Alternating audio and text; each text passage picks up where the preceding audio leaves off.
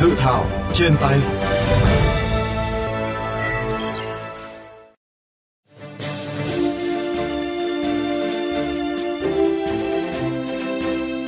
Thưa các bạn, dự thảo nghị định về một số chính sách phát triển thủy sản gồm có 4 chương, 17 điều, hướng tới mục tiêu giải quyết những bất cập hiện hữu, hiện thực hóa các chủ trương, chính sách phát triển thủy sản và đưa ra các chính sách hỗ trợ mạnh mẽ hơn để ngư dân yên tâm bám biển sản xuất.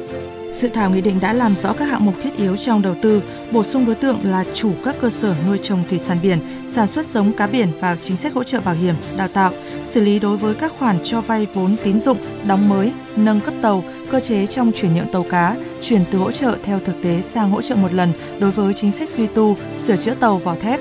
Đầu tư 100% kinh phí xây dựng các hạng mục thiết yếu, cảng cá loại 1, khu neo đậu tránh trú bão cấp vùng, cảng cá loại 2, khu neo đậu tránh trú bão tại các đảo, quần đảo.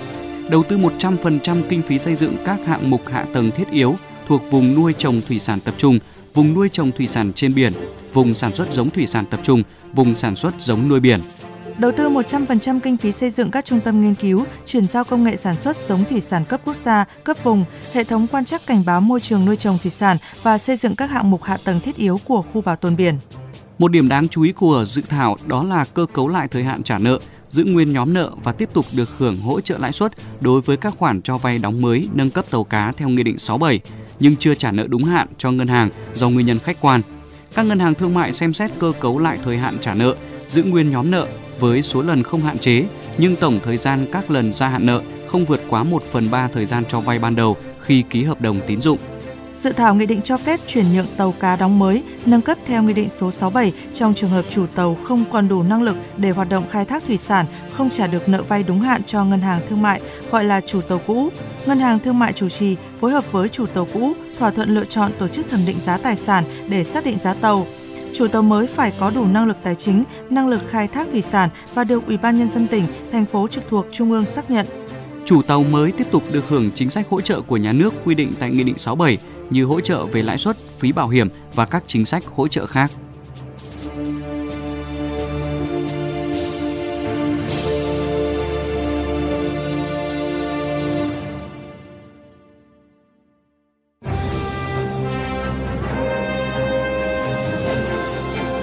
Tiếng nói lập pháp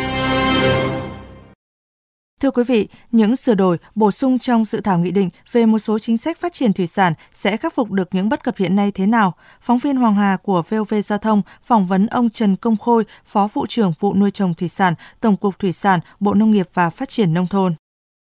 Xin ông cho biết những cái điểm mới nổi bật trong dự thảo nghị định lần này. Dự thảo nghị định một số chính sách về phát triển thủy sản, nó bao hàm cả chính sách cũ mà hiện nay đang có cái tác dụng rất là tốt, cộng với những cái chính sách mới giải quyết những tồn tại mà cái nghị định 67 còn những cái vấn đề tồn tại. Thứ nhất là cái cơ cấu lại cái thời hạn trả nợ, giữ nguyên các cái nhóm nợ đối với các cái khoản vay của cái tàu đóng mới và nâng cấp tàu cá. Cái thứ hai là có một cái cơ chế chuyển nhượng tàu cá rất là rõ ràng cái thứ ba, chính sách hỗ trợ một lần sau đầu tư ở Nghị định 67 đã được sửa đổi bởi Nghị định 17 chỉ cho tàu cá thôi nhưng hiện nay là hết hiệu lực rồi. Thì mong muốn bổ sung chính sách hỗ trợ một lần sau đầu tư đối với nuôi trồng thủy sản. Đặc biệt ở đây là chúng ta hỗ trợ cho nuôi biển vì nuôi biển ờ, dự kiến sẽ phát triển thành một ngành kinh tế hàng hóa đến năm 2030. Bên cạnh đó, việc bổ sung chính sách đào tạo, chính sách hỗ trợ một lần duy tu, sửa chữa tàu vỏ thép, chúng tôi còn đưa ra cái chính sách hỗ trợ thực hiện đồng quản lý trong bảo vệ nguồn lợi thủy sản, chính sách hỗ trợ chuyển đổi nghề cho tổ chức cá nhân hoạt động khai thác nuôi trồng thủy sản trong cái phạm vi mà khu bảo tồn vườn quốc gia có biển phù hợp với luật thủy sản năm 2017. Thưa ông, về việc thực hiện chuyển nhượng tàu cá đóng mới, nâng cấp theo Nghị định 67, hiện nay đang là cái vấn đề mà nhiều ngư dân quan tâm và lâu nay cũng đang gặp rất là nhiều khó khăn. Vậy dự thảo lần này đã quy định rõ vấn đề này như thế nào? Dự thảo nghị định lần này tôi có thiết kế một điều quy định cái cơ chế chuyển nhượng tàu cá đối với những cái trường hợp ấy chủ tàu không có đủ cái năng lực khai thác thủy sản không có các biện pháp hoặc là khả năng khắc phục không trả được nợ vay ngân hàng đúng hạn cho ngân hàng thương mại. Cụ thể ở đây thì thứ nhất, ngân hàng thương mại sẽ phối hợp với chủ tàu cũ và chủ tàu nhận chuyển nhượng sẽ đàm phán thỏa thuận để thống nhất giá chuyển nhượng. Có thể là thông qua cái doanh nghiệp thẩm định giá hoặc là thông qua cái bán đấu giá tài sản theo quy định của pháp luật. Thứ hai, chủ tàu mới có cái năng lực khai thác thủy sản và được Ủy ban nhân dân tỉnh, thành phố trực thuộc trung ương chấp nhận cái phương án chuyển nhượng. Cái thứ ba là trường hợp mà chủ tàu mới có nhu cầu vay vốn mà đáp ứng được các cái điều kiện cho vay theo quy định hiện hành và đảm bảo thanh toán tối thiểu là 50% cái số tiền mua tàu từ cái chủ cũ. Thời gian vay vốn do ngân hàng và chủ tàu mới thì thỏa thuận với nhau, nhưng mà không vượt quá cái thời gian hỗ trợ lãi suất còn lại theo quy định của Nghị định 67 đối với chủ tàu cũ. Khoản vay của chủ tàu mới không phụ thuộc vào hiện trạng nợ, cái khoản vay của chủ tàu cũ đối với ngân hàng thương mại. Cái nữa là chủ tàu mới tiếp tục hưởng cái chính sách hỗ trợ của nhà nước về lãi suất, phí bảo hiểm và các chính sách hỗ trợ khác được áp dụng cho chủ tàu cũ. Một cái nữa trong cái quá trình chuyển nhượng này sẽ miễn thuế phí liên quan đến việc chuyển nhượng sang tên từ chủ tàu cũ sang chủ tàu mới. Các cái chính sách chuyển nhượng này chỉ được áp dụng một lần đối với một tàu cho vay vốn đóng mới và nâng cấp theo Nghị định 67, không áp dụng đối với lại cái tàu mà được hưởng chính sách hỗ trợ một lần sau đầu tư. Xin cảm ơn ông.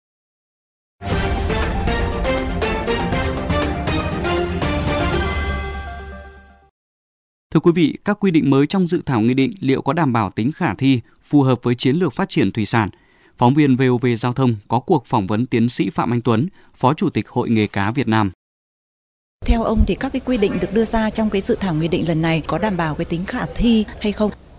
Cái dự thảo nghị định có một số các quy định là nó tương đối là phù hợp. Một là giãn nợ và tiếp tục hỗ trợ lãi suất, hỗ trợ cái bảo hiểm, cho phép chuyển đổi chủ tàu. Thế nhưng có một cái điểm mà trong cái nghị định này tôi thấy là nó chưa thể hiện rõ. Ví dụ, đối với những cái tàu nó đã cũ lát rồi, sẽ không có người muốn nhận chuyển chủ hoặc không có khả năng khôi phục trở lại để hoạt động. Tức là những cái tàu kiểu như vậy chỉ có bán sắt vụn. Những trường hợp đó thì khi mà chúng ta bán ấy, nó sẽ không đủ tiền trả nợ. Nếu như không có những chính sách để hỗ trợ, những cái người này sẽ tiếp tục lợi lần và có khả năng sẽ bị đói nghèo, đi vào bế tắc có lẽ nhà nước nên tính đến một cái quỹ hỗ trợ thì nó mới giải quyết được hai vấn đề vừa giải quyết được cái tồn động nhưng đồng thời không đẩy ngư dân vào khó khăn trong cuộc sống Thưa ông, trong cái dự thảo nghị định lần này cũng đã bổ sung một số cái vấn đề mới, trong đó có các cái chính sách về hỗ trợ đầu tư. Ông nhận định như thế nào về à, một số cái nội dung mới này? Trong cái dự thảo nghị định đã dành ra một cái dung lượng khá lớn về chính sách hỗ trợ đầu tư một lần đặc biệt là hỗ trợ cho phát triển nuôi biển, đúng định hướng về phát triển ngành. Bởi vì trong chiến lược phát triển thủy sản là đến năm 2030 tầm nhìn 2045 ấy, đẩy mạnh cái phát triển nuôi biển. Thế nhưng, ở những chính sách đưa ra trong nghị định này, tôi nghĩ là không hợp lý. Trong nghị định quy định với một cơ sở nuôi cá biển có thể tích lồng khoảng cỡ 1.000 khối, sản xuất khoảng hai ba trăm tấn cá một năm tùy theo trong 6 hải lý, ngoài 6 hải lý mà hỗ trợ từ 400.000 đến 1 triệu mét trên một mét khối đồng hoặc đối với cơ sở sản xuất giống nếu như sản xuất 5 triệu giống cũng được hỗ trợ không quá 10 tỷ đồng. Tôi nghĩ rằng là phát triển nuôi biển, thực chất là chúng ta phát triển kinh tế kinh doanh. Việc dùng ngân sách để mà hỗ trợ cho phát triển sản xuất kinh doanh bằng cái chuyện hỗ trợ đồng tiền thường không có hiệu quả và thậm chí không cẩn thận bị lợi dụng về chính sách. Nhà nước nếu như có hỗ trợ phải làm những cái việc đúng cái vị trí của nhà nước. Ví dụ, chính sách giao mặt nước biển. Hiện tại, rất nhiều các địa phương đương lúng túng, làm quy hoạch chưa có, chậm. Cái đó là nhớ phải làm nhanh hơn. Thứ hai, để phát triển nuôi biển, vấn đề công nghệ sản xuất giống, công nghệ nuôi chuyển giao cho các cái hộ nuôi hoặc nhà nước làm công tác thị trường, nó sẽ đúng hơn. Hoặc giải quyết các cái thủ tục hành chính, nhanh chóng, thuận lợi, tạo cái điều kiện về vay vốn tôi không nhìn thấy bất cứ một sự phù hợp hay là cái khả năng hiệu quả như nào về cái chuyện mà chúng ta định mang cho tiền để mà phát triển một lĩnh vực kinh tế.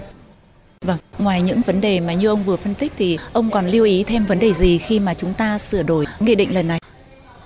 Trong nghị định này còn thiếu một loạt các chính sách để phục vụ phát triển thủy sản trong giai đoạn tới theo cái chiến lược đã được Thủ tướng Chính phủ phê duyệt ở quyết định 339. Cụ thể, về mặt khai thác sắp tới giảm cái sản lượng khai thác từ 3 triệu thám xuống 2 triệu thám.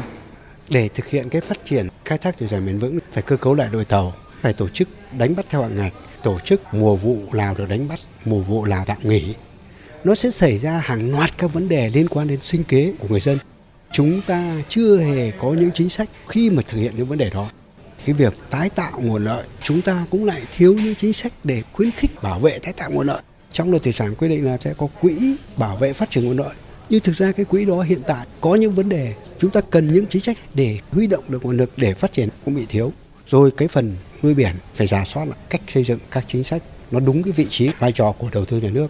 Xin cảm ơn ông.